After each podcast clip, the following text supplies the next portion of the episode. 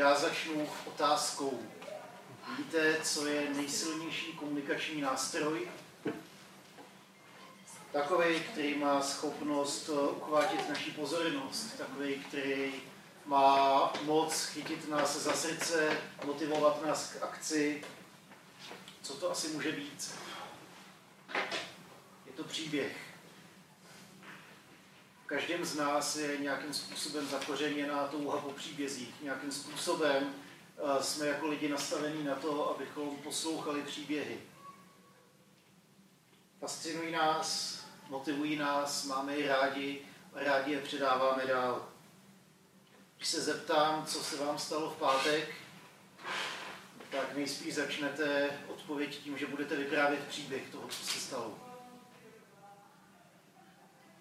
Jaký příběhy vyprávíme, k čemu vedou a koho oslavují. Důvodem, proč jsem se rozhodl eh, dát dokupy tady tu sérii Králu král, eh, tak je především touha oslavit Boha. Zároveň mě k tomu i inspirovala ta píseň, kterou jsme přes léto přeložili, protože ona vypráví příběh. Vypráví příběh o člověku, o Bohu a o společné cestě Boha a člověka.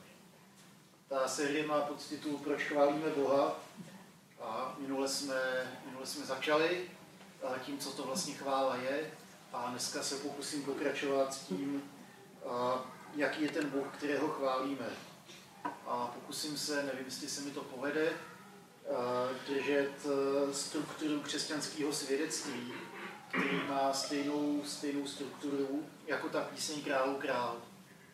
Totiž, že nejprve vypráví příběh člověka, pak vypráví příběh Boha a nakonec vypráví společný příběh o cestě člověka s Bohem.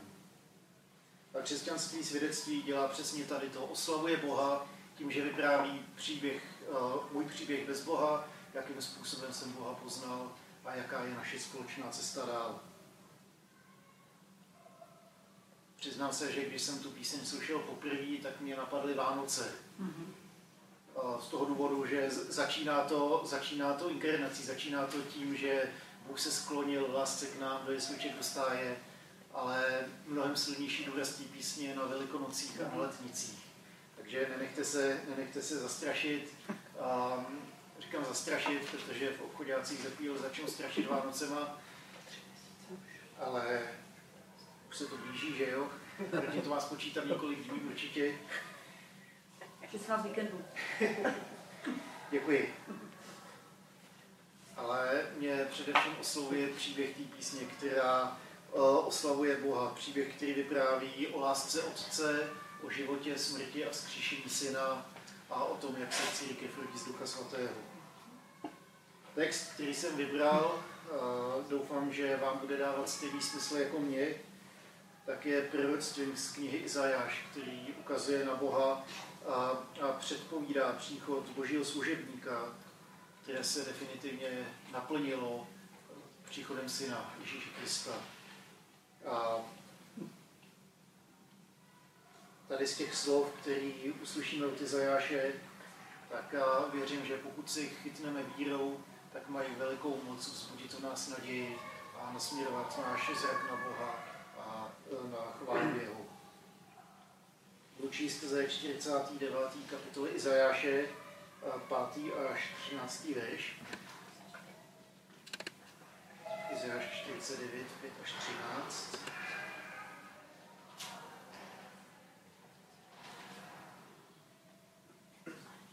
A nyní pravý hospodin, který mě vytvořil jako svého služebníka už v životě matky, abych k němu přivedl Jákoba naspět, byť i nebyl schromážděn Izrael.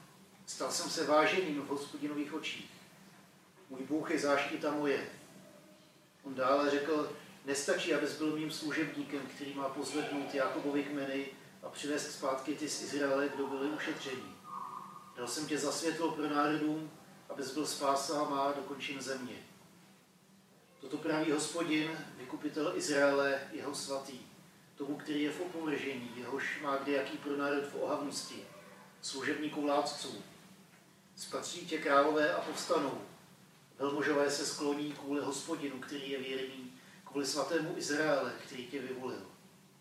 Toto praví hospodin. Odpovím ti v čase přízně, pomohu ti v den spásy. Budu tě opratorovat, dám tě za svou lidu, abys pozvedl zemi a spustošená dědictví vrátil. Abys řekl vězňům, vyjděte, těm, kdo jsou v temnotách, ukažte se, při cestách se budou pást a na všech holých návrších naleznou pastvu. Nebudou hladovět ani žíznit, nebude je ubíjet cálející step a sluneční žár, nebo tě povede ten, jenž se nad nimi slitovává a dovede je ke zřídlům vod. Na všech svých horách učiním cestu, mé silnice budou vyvýšeny. Hle, jedni přijdou zdaleka, jiní od severu a jiní od moře a jiní ze země stíňanů. Plesejte nebesa a já sej země, ať zvučně plesají hory. Vždyť hospodin potěšil svůj lid, slitoval se nad svými ujařmeními.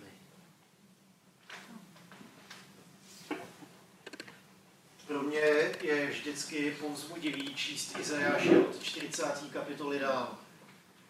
A říkám od 40. kapitoly dál, protože tam se co si láme. Do 40. kapitoly je to, jestli nebudete sekat latinu, jestli nebudete nás, následovat hospodinův zákon, jestli nebudete dodržovat jeho přikázání, tak přijde soud a metly a ty národy vás pobijou a bude, bude zle. To se pak skutečně stalo.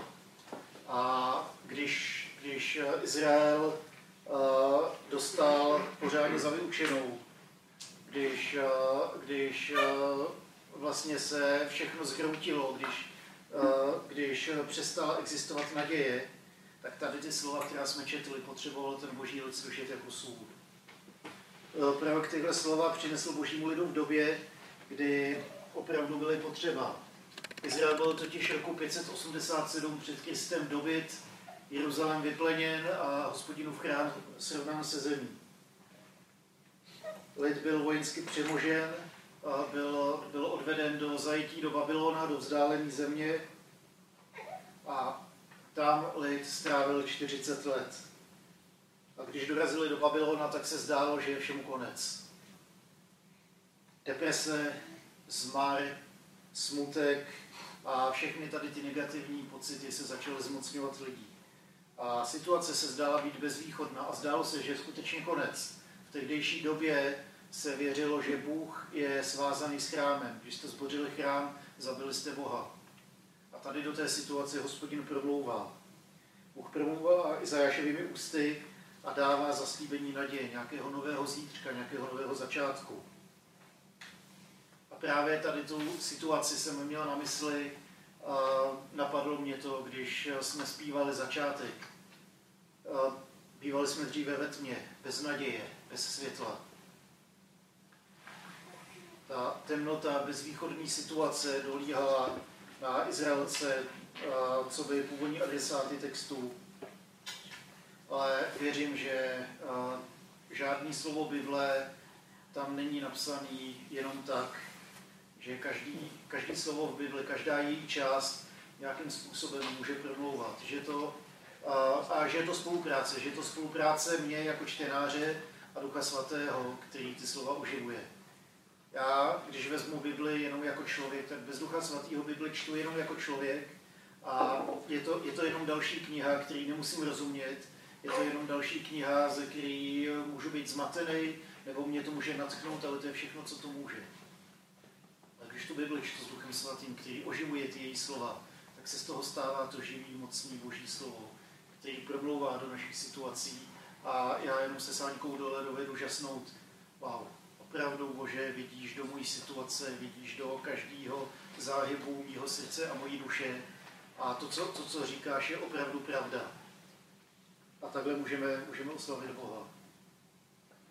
Stejně tak nejenom Izrael byl v nějakém průšvihu, nejenom Izrael byl uprostřed nějaký katastrofy, nějaký bezvýchodní situace když se podíváte na zprávy, tak opravdu moc důvodů k optimismu člověk neslyší. Jedna katastrofa střídá druhou, jedna krize následuje druhou a nevím, jak to máte, jestli se téměř bojíte otevřít zase zprávy, co se zase bude dít. Když se podíváme do dob ne až tak úplně dávných, tak se otřásala jedna jistota za druhou z pohledu člověka. První světová válka ukázala, že uh, zasadila smrtelnou ránu modernistickému pojetí. To znamená, že pokrok přinese lepší zítřek. První světová válka tady tím otřásla a ukázala, že pokrok nemusí nutně znamenat lepší zítřek. S vynálezem atomové bomby přišla na scénu myšlenka, že lidstvo se může samo vyhladit. Je to přesně téměř na hodinu, 21 let od chvíle, kdy uh, letadla unesený teroristama nabourali do dvojčat a 3800 lidí zemřelo jenom v, v tom světovém obchodním centru a najednou se zhroutila idea bezpečného světa, ve kterém se může cestovat jenom tak. Zhroutila se představa, že pokud dochází k teroristickým útokům, tak je to pouze v nějakých vzdálených zemích, nějakým, nějakým lidem, kteří si tam neumí udělat pořádek. V roce 2008 se otřásla jistota ekonomická, když přišla finanční krize, která zatřásla světovými trhy. A mohli bychom pokračovat dál a dál a dál a docela dlouho. Častokrát v těch situacích totiž z lidského pohledu nevidíme světlo, nevidíme východisko, nevidíme žádnou naději. A přesto věřím, že právě tady to jsou situace, ve kterých Bůh může a chce do nich promlouvat. Že se chce tady v těch situacích oslavit na našem životě. Jsem přesvědčený o tom, že ani Bible, ani poslání církve, ani Izajášovo proroctví a v konečném důsledku ani ta písní, kterou jsme zpívali, totiž nevěnuje té temnotě a tomu průšvihu a té katastrofě moc velkou pozornost. Zmíní, protože je to, je to skutečnost, se kterou se potýkáme, ale mnohem větší část textu, jak u Izajáše, tak v té písni a v konečném důsledku tak v Bibli, nenachází katastrofa, ale nachází pohled na Boha, který přináší naději, na Boha, který tvoří něco nového a dává nový zítřek. Pozornost je zaměřená na Boha, na jeho lásku k nám, na jeho záchranu, se kterou se k nám sklání. A chci pozbudit každého jednoho z vás, že ať už je vaše krize jakákoliv, tak to není posilení slovo nad vaším životem, protože to má v rukou hospodin. Bůh se chce oslavit ve vás, ve vaší krizi, protože je naším milujícím otcem a ví o té naší krizi mnohem víc než my sami. Má pro nás připravené východisko a Ježíš nás tím chce a může provést. Ať už to znamená změnu té situace jako takový, a nebo změnu našeho postoje v určitý situaci. Protože boží východisko častokrát bývá mnohem, mnohem jiné, úplně diametrálně odlišné od našich očekávání. Protože boží východisko bývá větší, vyžaduje po nás víc víry a častokrát zahrnuje i další lidi po cestě. Na konci ale je vždycky setkání s boží láskou, která nás vede ke chvále, k oslavení Boha za to, jaký je. Bůh je láska, která se k nám sklání, zachraňuje nás, obnovuje nás a činí nás součástí božího příběhu stvoření, vykoupení, obnovení a slávy. Ten text Izajášova proroctví je plný povzbuzení a ujištění. Já v tom vidím, že on pozvedá hlavu svého služebníka a pozvedá hlavu celého lidu, aby mohli zahlídnout Boha, aby mohli zahlídnout jeho lásku, která je mnohem větší než jenom jeden jeho vyvolený národ. Služebník má proto být světlem a spásou celému světu. Mně se tam strašně líbí, když hospodin říká, nestačí, abys byl, uh, abys byl služebníkem pouze mému vyvolenému národu. Já tě dělám světlem a spásou pro celý svět. Ty budeš moje světlo, ty budeš moje spása pro celý svět. Boží láska nás pozvedá a dává nám důstojnost. Dává nám poslání a ujištění. Nespokojí se pouze s něčím dílčím, ale otevírá tu boží nádož pro celý svět. Je zahrnující a osvobozující. Pozvedá jednotlivce, osvobozuje národy a vnáší světlo do beznadějných situací. A boží láska není jenom slib. Není to jenom slib toho, že nebo jednou bude líp. Protože bývá zjevována ve zcela konkrétních činech jeho služebníka, který osvobozuje, uzdravuje a proměňuje životy. A věřím, že Bůh se k nám sklání právě tady v tom služebníku, Ježíši Kristu, Boží láska nezapomíná na lid zajetí, ať už je to zajetí čehokoliv. Bůh v tom byl s nimi, povzbuzoval je a nakonec změnil úděl lidu. Boží věrnost lidu fascinovala vladaře, když byli v zajetí. Setkali se s jeho mocí a o tom můžeme číst v Esteru, můžeme číst v Danielovi, v Ezrášovi a Nehemjášovi, že nakonec i ta situace byla změněná. Nakonec král Kýros roku 536 vydal, vydal dekret, že boží lid se může vrátit zpátky do své země, může obnovit své město a může znovu vybudovat hospodinu chrám. Boží zaslíbení záchrany je zaslíbením příchodu služebníka, který bude jakýmsi božím reprezentantem, božím zástupcem a přinese lidem jeho smlouvu a národům jeho spravedlnost. Je zajímavé, jak se v Izajášovi nenápadným, ale přesto zřetelným způsobem pozornost přesouvá od fyzického zajetí judejců v Babylonu k morálnímu a duchovnímu zajetí Izraele a celého světa. A právě tady vidím ten nějaký styčný bod, kde se to můžeme chytit taky. Nějaký duchovní, nějaký morální zajetí lidí se děje dodnes a může se týkat každého z nás. Ale boží služebník je ten, kdo nás toho může vysvobodit. Věřím, že význam toho proroctví neskončil v 6. století před Kristem. Je to kvůli zvě- boží zvěsti o otevření náruči, která je širší než jenom jeho lid. Zároveň říká, nestačí, abys byl služebník pouze pro můj národ, pouze pro judejce Izraele, pouze pro ty rozptýlený zajetí. Je povolán, aby obnovil Jakoba, aby schromaždil Izrael, ale to skutečné poselství se ještě umocňuje tím, že kromě toho, že má pozvednout boží lid, tak se má také stát boží spásou až na konec země. Tím služebníkem je Ježíš. Jeho poslání je jedinečné, protože žádný člověk předtím ani po tomuhle proroctví eh, se nestane boží spásou pro celý svět a žádný izraelský prorok ani předtím, ani potom dostal pověření spasit svět. Tady to bylo Ježíšovo pověření. On se stal stělesněním boží lásky, která se k nám sklání, stal se Bohem, který se uh, z lásky k nám vzdal všeho, aby mohl být mezi námi. Aby mohl odstranit všechny překážky, které můžou být mezi náma a Bohem, aby mohl přinést spásu, aby mohl proměnit naše životy. Abychom se i my mohli stát součástí Boží rodiny. Odpovím ti v čase přízně, pomohu ti v den spásy. Budu tě opatrovat, dám tě za smlouvu lidu, abys pozvedl zemi a spustošená dědictví vrátil. Abys řekl vězňům, vyjděte, těm, kdo jsou v temnotách, ukažte se. Při cestách se budou bást a tak dále. Tady to věřím, že se naplnilo Ježíši Kristu.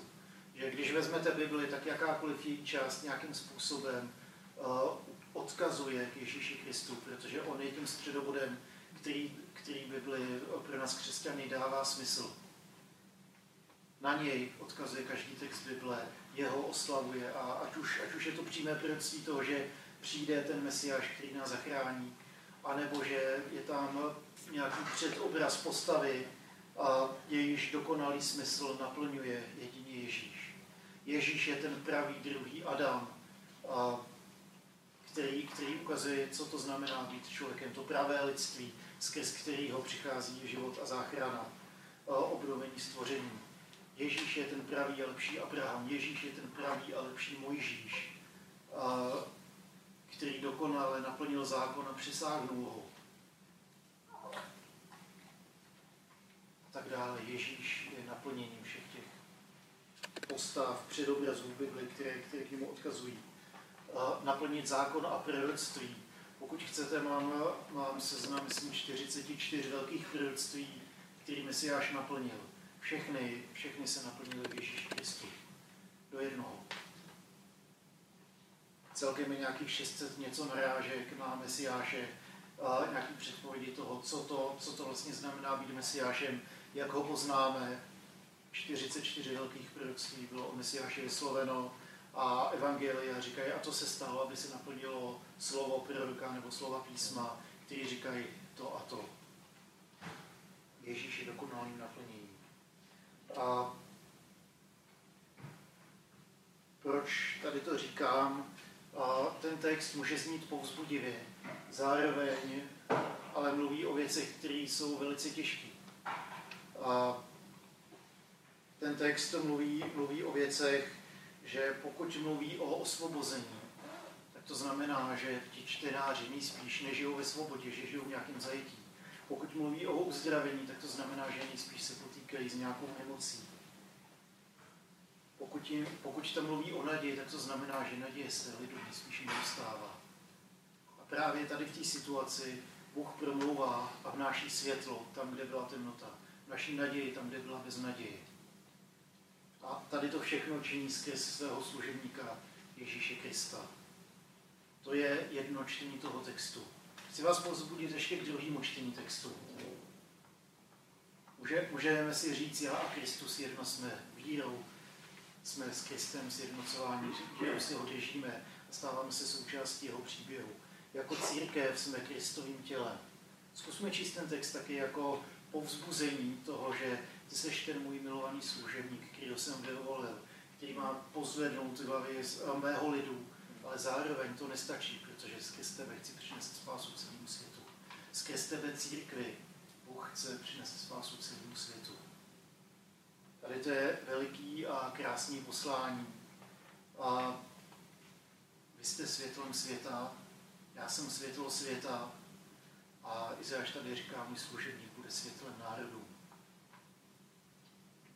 Tady to byly myšlenky, které mě napadly, když jsem, když jsem eh, pročítal slova té písně a když mi nějak vykrystalizoval ten Izajášův text. Ježíš je ten velký boží služebník. Ale teprve sjednocením s ním, my se s ním sjednocujeme vírou, my se sjednocujeme s Kristem následováním, že jdeme za ním a vpouštíme Ducha Svatého do každého záhybu našeho života.